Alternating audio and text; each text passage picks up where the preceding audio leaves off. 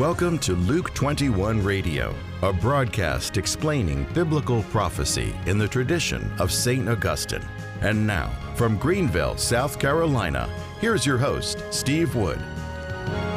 Hello, this is Steve Wood, and welcome to Luke 21. We are studying biblical prophecy in 1 Peter, and today we're looking at just one verse towards the end of 1 Peter, 1 Peter chapter 5 and verse 13, which reads, She who is at Babylon, who is likewise chosen, sends you greetings, and so does my son Mark. And we're going to focus in on that Babylon reference in 1 Peter 5 13. Now, what's going on is at the end of First Peter, this epistle, um, St. Peter is basically signing off. It's very common at the end of a letter or an epistle to send a, a type of greeting, and he also mentions uh, where he is and who is with him. And so Peter says, She who is at Babylon. Now, what does this mean? The literal city of Babylon and in the ancient world, Babylon was the world's first world empire. It was the largest, wealthiest, most powerful city in the ancient world.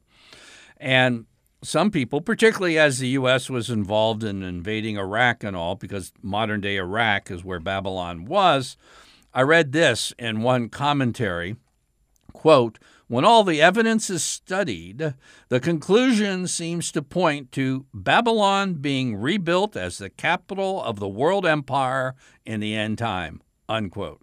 Well, I must say that that comment totally and completely misses the point.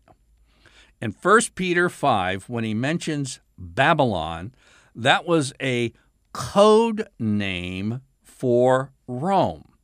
Why wouldn't he just said those who are at Rome?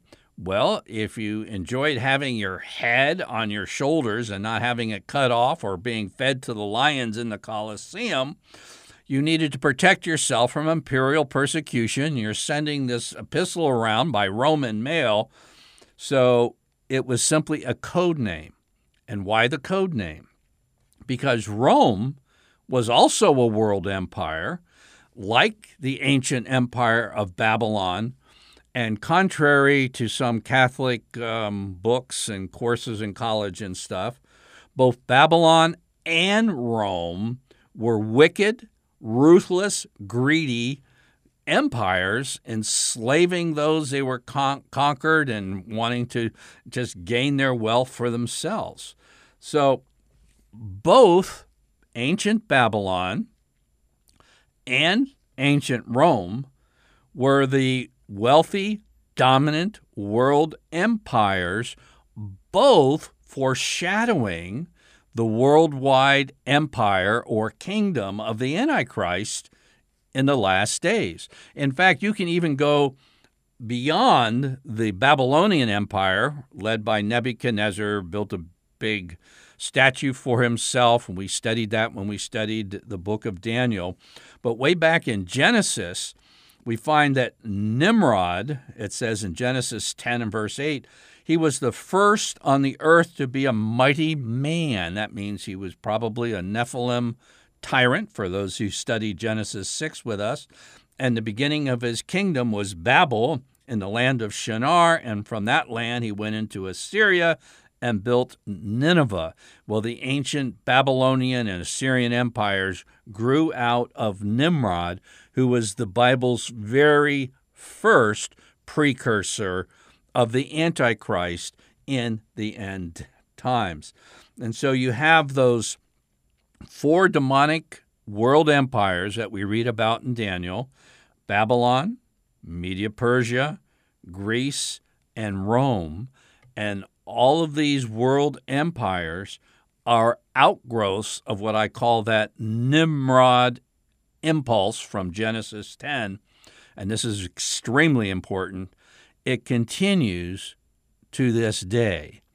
You know, that piece I read about, oh, we got to have to rebuild, uh, you know, Iraq the be the Babylonian Empire of the end time. It, it's it's missing it right in front of our eyes because the Nimrod impulse of the Antichrist has been with us throughout human history, even today. And if you think you have to go back into the deserts of Iraq and somehow rebuild the Babylonian monuments and empire, and then the Antichrist is going to come there, well, that's missing what's in front of you. In fact, I think one of the more interesting portions of the book of Revelation is that when you get to Babylon, because Babylon is mentioned in Revelation chapter 17 and 18.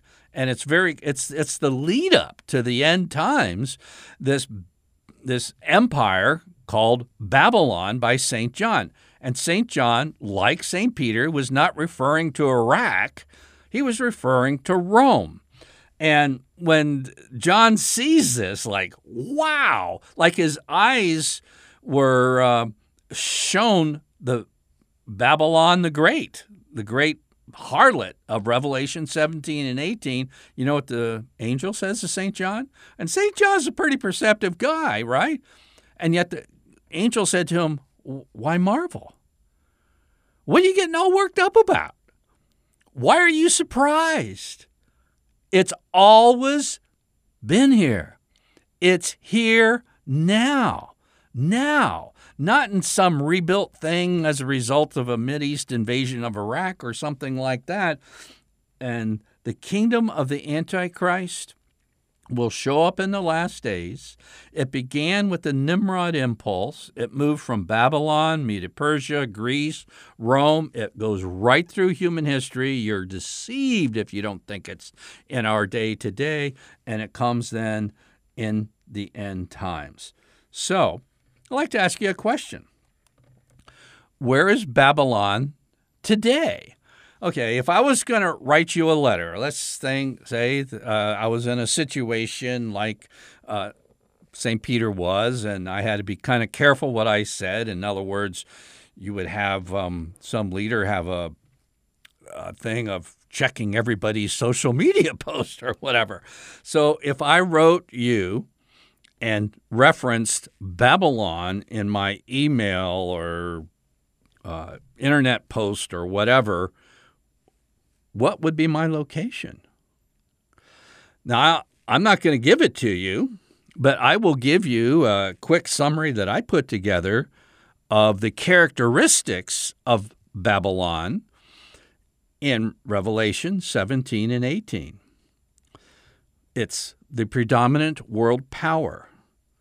Revelation chapter 17, verse 18, and the woman you saw is that great city which has dominion over the kings of the earth.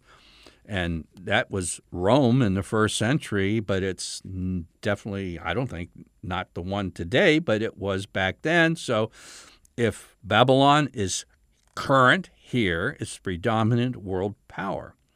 Two, it charmed the nations with her wealth, luxuries, and idolatry.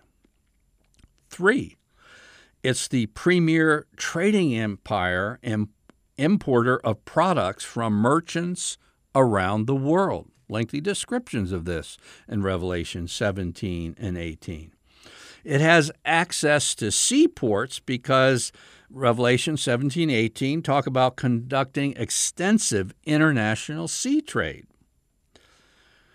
It had profound influence on the culture of the rest of the world. So, so would Babylon today.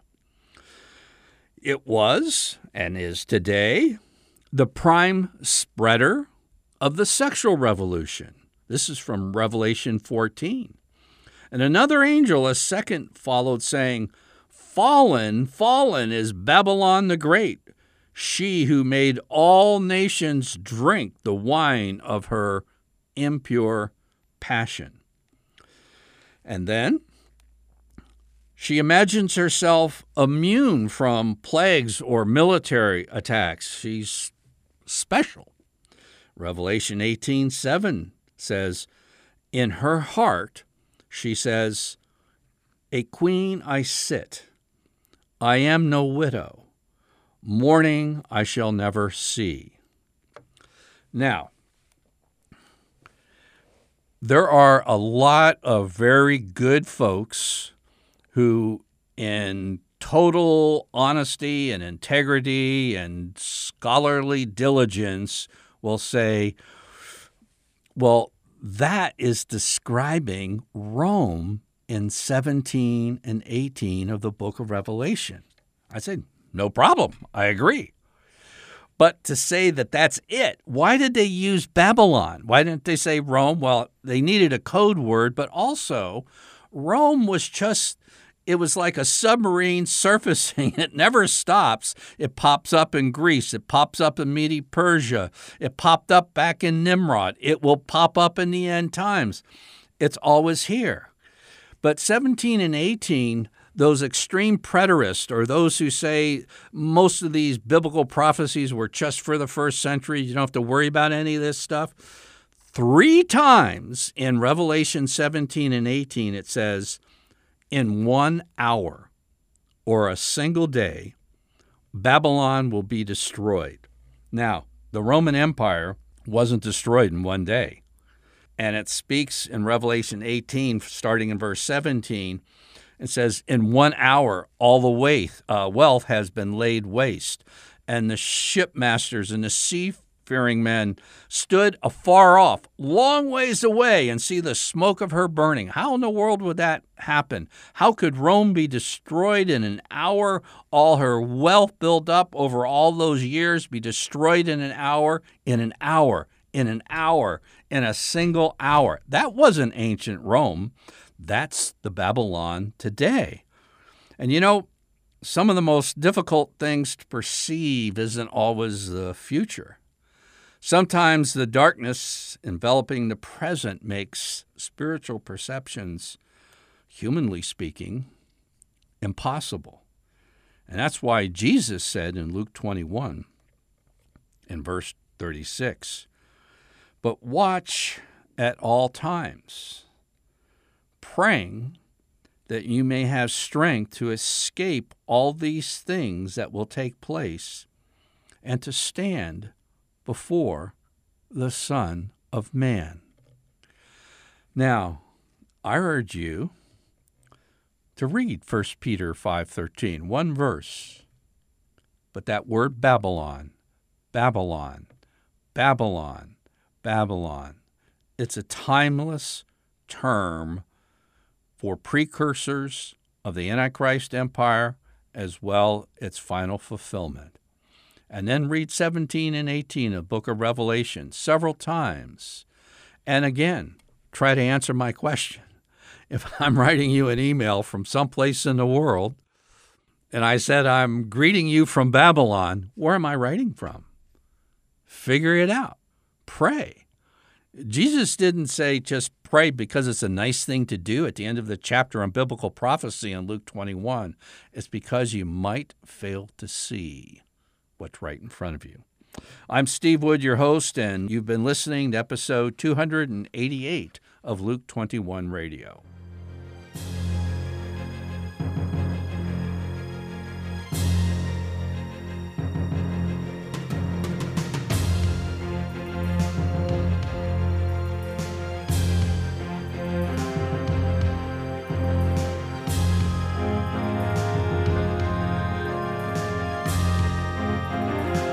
Luke 21 is a radio outreach of Family Life Center International. To learn more about biblical prophecy, visit us online at luke21.com.